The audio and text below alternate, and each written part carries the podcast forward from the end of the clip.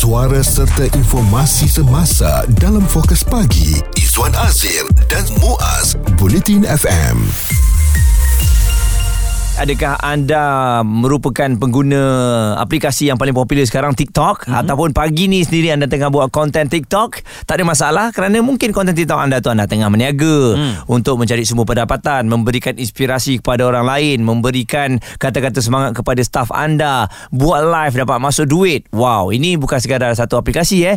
Malah dia dah menjadi satu hub untuk kita mendapat semua pendapatan yang banyak. Kalau saya tanyakan sendiri kepada awak Muaz apakah anda seorang pengguna tegar TikTok? Hmm saya hampir nak ke Tegar lah sekarang. Oh, Tegar ya. Ha, dalam uh, perubahan arus uh, dunia uh-huh. ni kan, industri hiburan ataupun apa-apa saja, uh-huh. nampaknya semua dah tertumpu ke sana. Uh, saya masih lagi mengekalkan kesetiaan uh, bersama Instagram uh-huh. dan saya tidak begitu tertarik dengan TikTok yang saya akan intai mungkin seminggu dua kali. Uh, jadi saya tidaklah sentiasa berada di TikTok. Uh, kalau anda intai akaun TikTok saya pun sekadar ada je lah kan. Memang uh-huh. tak ada apa pun sebab saya tak pandai guna TikTok. Bukan tak pandai dan saya tak berminat dengan cara approach TikTok itu, mungkin sentimen saya ini dikongsi oleh beberapa negara yang terus mengambil tindakan untuk mengharamkan TikTok.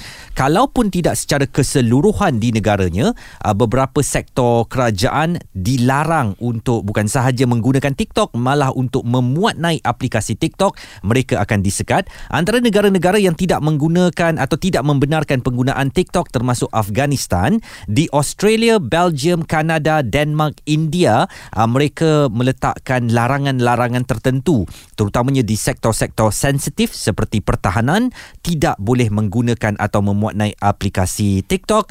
Begitu juga di Belanda, New Zealand, Norway, Taiwan, United Kingdom dan banyak negeri di Amerika Syarikat kini sudah melarang penggunaan TikTok. Okey, jadi sebelum kita nak pergi dengan lebih lanjut lagi mengenai TikTok ini, aplikasi ini dilancarkan pada September 2016 oleh Zhang Yimin. Namun Namun ramai yang tak tahu sebenarnya TikTok ni mempunyai nama yang lain. Hmm. Pada awal September 2016 hmm. um, sebenarnya sebuah perusahaan asal China iaitu ByteDance uh, telah melancarkan sebuah aplikasi video pendek yang kemudiannya dinamakan Douyin. Hmm. Ha jadi selepas itulah baru uh, dia tengok uh, mendapat sambutan yang hangat dia telah bertukar kepada TikTok dan aplikasi ini telah pun dilancarkan dan masa tu viral di Jepun dan juga di Thailand. Ha, dan masa tu kat Malaysia masa tahun 2017 gitu dia lebih kepada memposisikan uh, jenama program televisyen. Dan sehingga sekarang ini uh, nampaknya dah semakin besar. Dia dah memberikan satu impak yang berbeza lah berbanding dulu. Okey, jadi kita dah tahu latar belakang TikTok dari mana asal usulnya. Kami pun dah dedahkan uh, tahap penggunaan TikTok kami. Sekarang kita nak dengarkan bagaimana agaknya penerimaan orang ramai tentang cadangan untuk mengharamkan TikTok ini ataupun kata-kata orang lah uh, bahawa mungkin TikTok akan diharamkan. Untuk mengharamkan TikTok ni saya kurang bersetuju sebab bagi saya uh, dekat TikTok ni banyak peluang-peluang positif yang kita boleh uh, teroka uh, tetapi uh, mungkin lebih ketatkan kawalan dan juga pemantauan. Uh, contohnya dekat China tu dia orang haramkan terus. Uh, itu terlalu drastik lah untuk saya. Saya bersetuju sekiranya TikTok diharamkan di Malaysia sebab TikTok ni sebenarnya dia ada kesan negatif kesan positif yang tersendiri khususnya untuk remaja dan juga kanak-kanak apa yang saya nampak sekarang fungsi TikTok sangat-sangat bahaya sebab ia telah menjadi salah satu medium untuk orang yang tak bertanggungjawab melontarkan fitnah tanpa bukti yang kukuh. Saya sih tak patut lah sebab sekarang ni TikTok ni dah macam jadi satu uh, platform untuk peniaga-peniaga sekarang. Sedangkan saya sendiri pun guna TikTok sebagai platform perniagaan saya. Saya rasa cukup sekadar sekat konten-konten yang tak perlu lah. Janganlah diharamkan pula. Isu terkini dan berita semasa hanya bersama Izwan Azir dan Muaz Bulletin FM Yang boleh kami sahkan di Bulletin FM Kami belum intai TikTok lagi hmm. Kerana menemankan anda Tapi selesai saja siaran Muaz selalunya Dia akan buka TikTok dahulu Dia akan tengok Saya buka TikTok seminggu dua kali Jadi uh, Itu pun kalau dipaksa Itu pun kalau dipaksa Dan kalau kadang-kadang nak cari mob ke kan ah. Mungkin saya akan buka TikTok. Tapi Muaz oh, Dia akan tengok Dia akan ke sana dan ke sini. Tetapi sekarang ada cadangan Supaya TikTok diharamkan di Malaysia. Wah ini yang amat menakutkan juga ya sebab sekarang ni semuanya berada di sana. Tanpa televisyen pun orang kata boleh hidup dengan TikTok ni. Mm-hmm. sebab semua berita cerita viral akan bermula di sana. Itulah hebatnya TikTok. Dan kita nak dengarkan pandangan daripada pensyarah Fakulti Komunikasi dan Pengajian Media UiTM Shah Alam uh, Muhammad Nur Najmi Nuji bersama dengan kita. Najmi TikTok ni kalau nak diharamkan pada pandangan anda lah sebagai seorang pensyarah patut ataupun tidak? Uh, saya berpandangan tidak wajar lah untuk masa kini. Sebab uh, macam uh, Muaz dengan Zul cakap tadi memang semua benda dekat TikTok mm-hmm. sekarang. Mm-hmm. jadi ya, kita tengok yang positive side dulu in terms of information news kan? Even memberi menjana pendapatan kepada orang lain buat online business. So kalau lah kita haramkan TikTok tidak ke benda tu akan memberi efek dari segi dia punya ekonomi kan? Jadi kalau uh, TikTok in terms of restriction for few things yang rasa tidak perlu untuk uh, diletakkan TikTok mungkin boleh dijadikan sebagai guideline hmm. ataupun polisi. Tapi untuk diharamkan tidak wajar bagi saya. Okey. Dan uh, kalau kita melihat kepada langkah diambil negara-negara barat um, paling dekat dengan kita Australia dan New Zealand uh, dan di sejauh Amerika Syarikat beberapa negeri telah mengharamkan untuk muat naik akaun ataupun aplikasi TikTok ini, apakah hmm. Najmi merasakan TikTok ini berperanan sebagai suatu kuasa intipan yang dibimbangi oleh negara-negara kuasa besar ini sehingga mereka mengambil tindakan untuk mengharamkan TikTok? Okay, uh, talking about uh, apa uh, cyber security lah hmm. sebenarnya kalau kita tengok dalam hal ini kan, um, ada cara lain untuk uh, negara tersebut mengawal dan juga melihat balik apa keperluan uh, dari segi diorang punya kawalan keselamatan uh, digital cyber hmm. itu sendiri. Tapi kalau diorang mengambil langkah like ban terus, bagi saya ianya akan memberi impact kepada uh, dia society lah masyarakat mereka secara keseluruhannya. Jadi uh, kalau mereka memilih untuk ban mungkin mereka ada uh, alternatif lain yang mereka sendiri yang akan create uh, the platform itself kan social media platform itu mm-hmm. mungkin uh, lebih kurang seperti TikTok yang boleh mengubati uh, masyarakat mereka. Mm-hmm. Tapi benda tu dia ada dua-dua dua-dua perkara penting lah dari segi keselamatan negara because of intipan and at the same time you have to think about the society as well. Masyarakat mm-hmm. yang memerlukan TikTok macam saya cakap tadi untuk menjana pendapatan, ekonomi uh, apa me, melihat uh, apa berita-berita terkini mm-hmm. dan mendapatkan information jadi uh, dia kena uh, berlaku pertimbangan yang sangat-sangat uh, secara mendalam okay. uh, supaya benda itu uh, boleh dibuat keputusan dengan tidak mengambil uh, kira satu pihak saja satu hmm. part saja Fokus pagi Izwan Azir dan Muaz komited memberikan anda berita dan info terkini Bulletin FM apa pandangan anda tentang TikTok? Apakah rakyat kita atau pengguna media sosial terlalu menumpukan dan memberi masa yang besar kepada aplikasi TikTok ni setiap hari? Itu yang kita bincangkan. Apakah patut uh, TikTok diharamkan di Malaysia? Kita bersama dengan pensyarah Fakulti Komunikasi dan Pengajian Media UiTM Shah Alam, uh, Muhammad Nur Najmi Nuji. Jadi Najmi, sebagai seorang pensyarah bagaimana adakah ia memberi kesan kepada awak apabila pelajar-pelajar ni, saya rasa hampir kesemuanya mempunyai aplikasi TikTok dan sangat-sangat aktif terutamanya dalam kelas uh, kesan sebab saya pun uh, generation gap tu taklah jauh sangat kan. Mm-hmm. Jadi uh, kebanyakannya sebelum start kelas tu saya akan buat sedikit uh, disclaimer untuk tidak merekod uh, apa sebab saya ajar public relations in government and politics. Mm-hmm. Oh. So sometimes ada isu-isu yang dibincangkan tu agak kritikal. Mm-hmm. Jadi saya memang uh, sangat menekankan dari segi media literasi, social media literasi tu. Uh, jadi kalau waktu saya mengajar tu they have to look at me and then kalau in waktu break tu saya biasanya memang bagi je diorang untuk nak buat content ke apa. Sebab itu adalah uh, gaya sekarang. It's a trend yang kita kena embrace kita kena terima. Uh, jadi kalau lah uh, saya menyekat uh, mungkin benda tu saya tak kena lah. Mm. tapi content pun biasanya saya akan bagi reminder lah. Buatlah content yang uh, informatif. You know yang berjoget-joget tu boleh. Tapi kena ada check and balance because you are pelajar universiti. Hmm. So jadikan you punya account tu yang melambangkan you pelajar universiti Masscom sama. Hmm. Uh, reminder-reminder macam itulah biasa saya buat. Baik. Dan mungkin apa pesanan uh, Najmi terutamanya kepada anak-anak muda yang sekarang ini anak saya saya harus katakan dia baru berusia hmm. 6 tahun mempersoalkan hmm. kepada saya dan keluarga uh, why don't you have TikTok? Why don't you look at TikTok? Hmm. Jadi 6 tahun Najmi dan saya macam um, saya rasa ini sudah terlalu menular di kalangan masyarakat kita bagaimana penghad uh, ataupun perlu dihadkan masa ini uh, supaya masa tidak terlalu uh, digunakan untuk melihat uh, di aplikasi TikTok. Okey, terima kasih. Uh, saya mungkin boleh membawa sedikit konsep uh, sharenting. Sharenting ni bagaimana perkongsian sebagai seorang parents lah kan. Saya pun salah seorang uh, bapa yang uh, ada anak yang me, me, begitu uh, obsessed dengan TikTok. Jadi sharenting ni saya akan sentiasa ingatkan. Okey, uh, this time you boleh tengok TikTok tapi uh, saya akan sentiasa monitor. Saya akan hmm. tengok apa konten-konten yang dia tengok. Uh, sebab kadang-kadang uh, banyak info dan juga maklumat yang dia berkongsi dengan saya yang dia dapat daripada TikTok. Hmm. Jadi saya nak tengok nak nak mengatakan bahawa TikTok itu uh, bawa kesan negatif pun saya nampak positifnya bila dia dapat info tu daripada TikTok sebab kalau saya tengok umur saya waktu kita umur itu hmm. banyak info-info ilmu knowledge-knowledge yang kita tak tahu. Umur Sebab kita kita- dulu kita tengah main damula. Mm-mm. Exactly hmm. Kita main guli hmm. Kita main You know Benda-benda yang luar Tahu outdoor kartun. kan?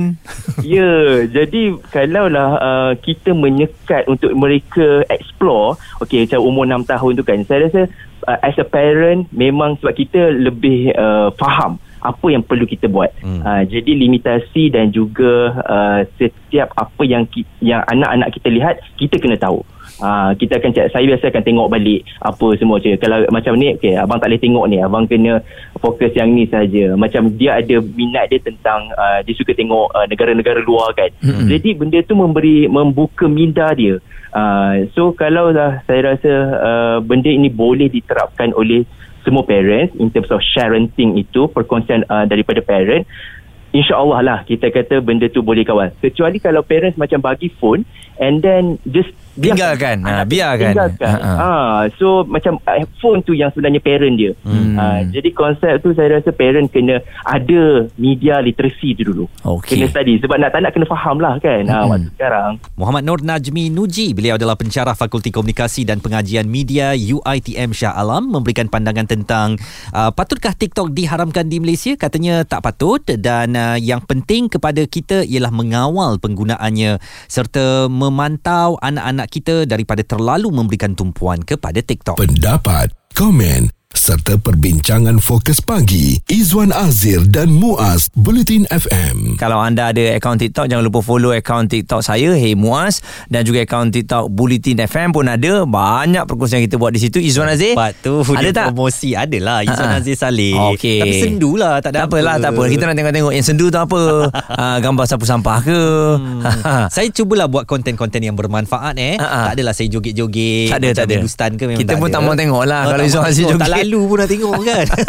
Okey, kita nak kabarkan kepada anda penggubal undang-undang Amerika Syarikat pada mm-hmm. baru-baru ini eh menghentam ketua pegawai eksekutif TikTok mengenai potensi pengaruh China ke atas platform itu dan berkata video pendek dalam aplikasi TikTok merosakkan kesihatan mental kanak-kanak mencerminkan kebimbangan kesan negatif terhadap rakyat Amerika. Jadi ketua pegawai eksekutif TikTok namanya Shuzi uh, Chiu uh, tampil julung kalinya di hadapan jawatan kuasa Kongres Amerika Syarikat bagi menjelaskan lebih lanjut mengenai aplikasi yang disifatkan menggugat keselamatan data pengguna. Okey dan kalau kita lihat dari sudut uh, yang positifnya kata ketua pegawai eksekutif TikTok ni uh, TikTok ni menjadi tempat untuk kreatif dan uh, dia kata hampir 4 juta perniagaan di Amerika Syarikat terutamanya peniaga kecil mencari pelanggan baru hmm. untuk mengembangkan perniagaan dan selain daripada itu juga dia menerangkan bahawa aplikasi TikTok ni memang berbeza daripada aplikasi yang lain memang tak ada seumpamanya pun memang betul pun hmm. dan uh, sebab itulah dia dia kata kenapa uh, TikTok ni semakin meluas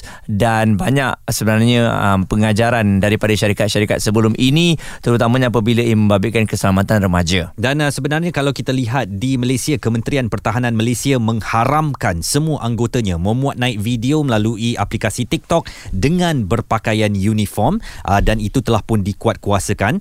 Pusat Operasi Pertahanan Cyber Angkatan Tentera Malaysia melalui satu kenyataan berkata pihaknya mendapati penggunaan aplikasi TikTok menjadi semakin tular dalam kalangan warga ATM dan ia dilihat menjejaskan mutu perkhidmatan Angkatan Tentera Malaysia. Dan oleh itu diingatkan bahawa di bawah perintah AM Garis Panduan Media Sosial ATM warga tentera bertanggungjawab mematuhi tata cara dan kriteria semasa memuat naik kandungan ke media sosial. Dan menariknya mengenai TikTok ni eh, pada pandangan saya lah dia memang begitu cepat uh, perubahan algoritmnya. Ini bermakna dia melihat apa yang anda lihat dalam masa beberapa second je. Hmm. Contohnya Izwan nak mencari mob ya. Hmm. Izwan tengok mob video tu dalam masa 10 Contoh saat. pun.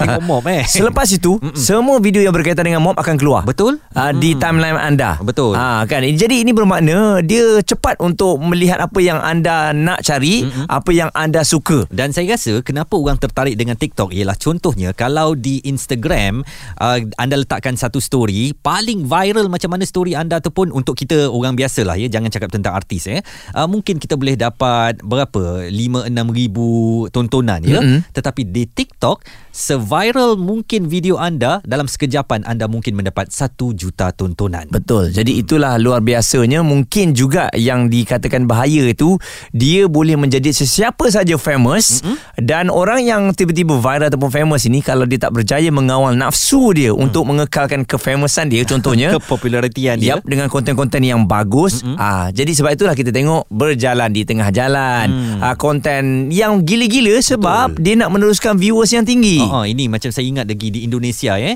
yang dia makan daging babi hmm. tapi dia baca bismillah dia kata ni sekadar untuk uh, apa TikTok kan dan Ya. sebagainya. Jadi inilah ya nafsu-nafsu yang hanya kerana nak kekalkan populariti itu Mm-mm. sanggup untuk membahayakan diri kita dan ini yang kita bimbangi kalau ia menular sampai ke peringkat anak-anak kita. Pendapat, komen serta perbincangan fokus pagi Izwan Azir dan Muaz Bulletin FM. Patutkah TikTok diharamkan di Malaysia? Mungkin ramai juga yang tengah memandu tu geram je. Awat lah, tak ada angin, tak ada apa ribut ke tiba-tiba hang nak suruh haramkan TikTok pula. Ya. Aku baru nak jual kain Ha-ha. malam ni apa semua kan, jual tudung kat sana. Aduh. Hang dah pergi cakap nak haramkan buat apa kan? Jangan main-main tau Yellow bag kat situ Mendatangkan keuntungan kepada kita Betul. Selain daripada itu juga Kalau tak ada barang pun Kita boleh berniaga kat TikTok Mm-mm. Kalau kita ni ada bakat Bercakap depan uh, kamera Hmm. Pun boleh mendatangkan Semua pendapatan kepada kita Itulah saya pernah nampak seorang gadis ni tengah Mm-mm. makan Maggi. Itu pun dia buat live dekat TikTok. Itu dapat saya duit tak tahu untuk apa. Dapat duit Ya, Rizwan sebenarnya mengharapkan FYP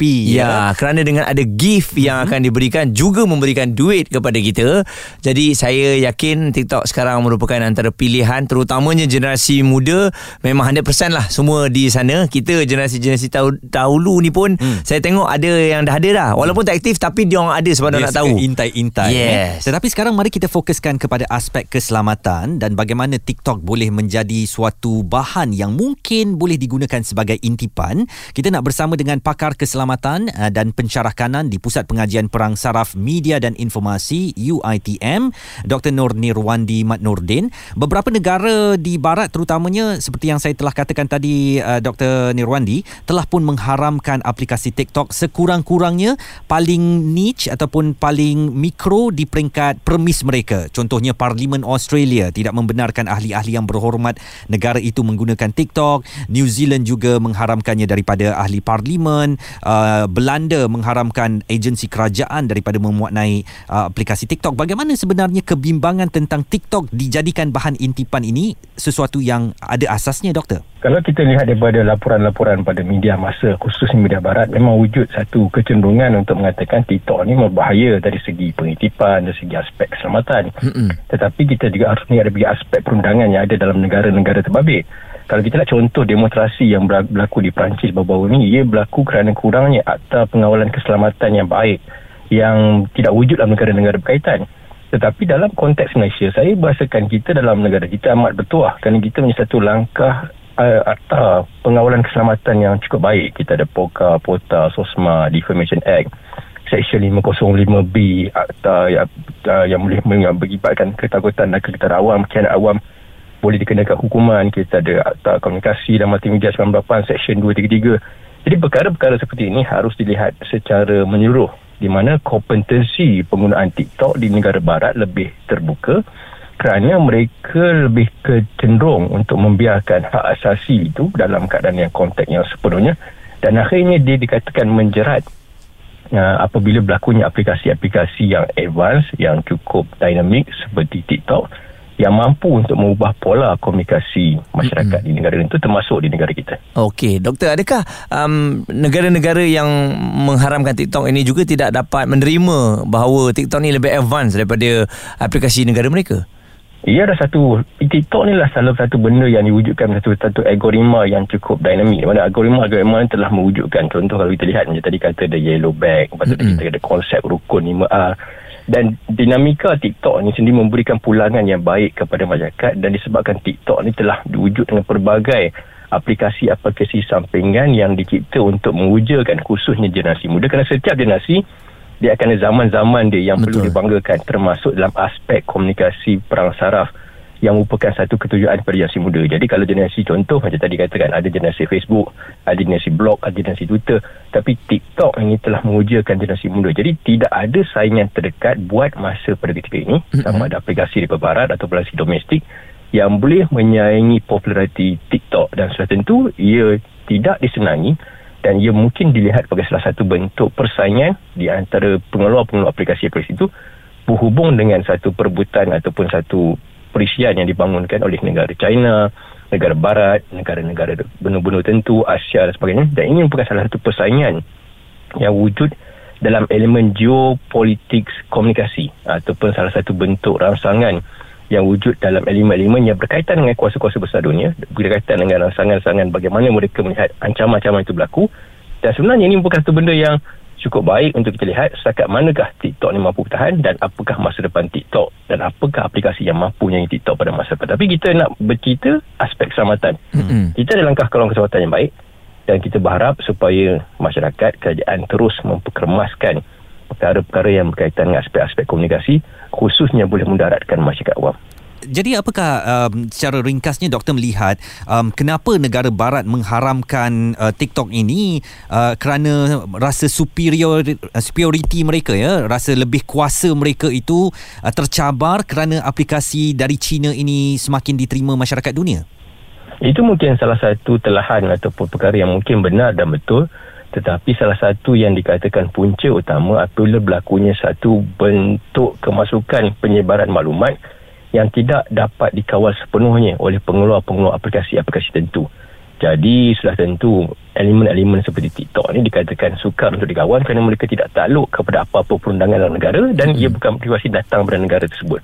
Perbandingan dengan kita Malaysia, seperti yang saya ulang tadi, kita sebangga walaupun kita tidak punya aplikasi tersebut kita punya banyak rangkaian-rangkaian mana kita boleh berhubung dengan mereka yang terbabit dalam rantau Asia di Malaysia pengurusan-pengurusan aplikasi terbaik. Dan kita juga ada langkah perundangan yang setakat ini saya rasa amat dicemburui oleh kuasa besar-besar negara-negara dunia yang kita panggil sebagai langkah pengawalan keselamatan yang boleh menyelamatkan masyarakat awam Akta Fina, Defamation, Sedition, Hasutan, Seksyen 23 atau 505 dan ini harus kita jaga untuk memastikan masyarakat terus terpelihara daripada ancaman-ancaman daripada mereka yang tidak bertanggungjawab. Doktor, uh, ringkas saja respon yang saya mahukan daripada doktor. Ketua Pegawai Eksekutif TikTok Shu Ji Chiu adalah seorang warga Singapura.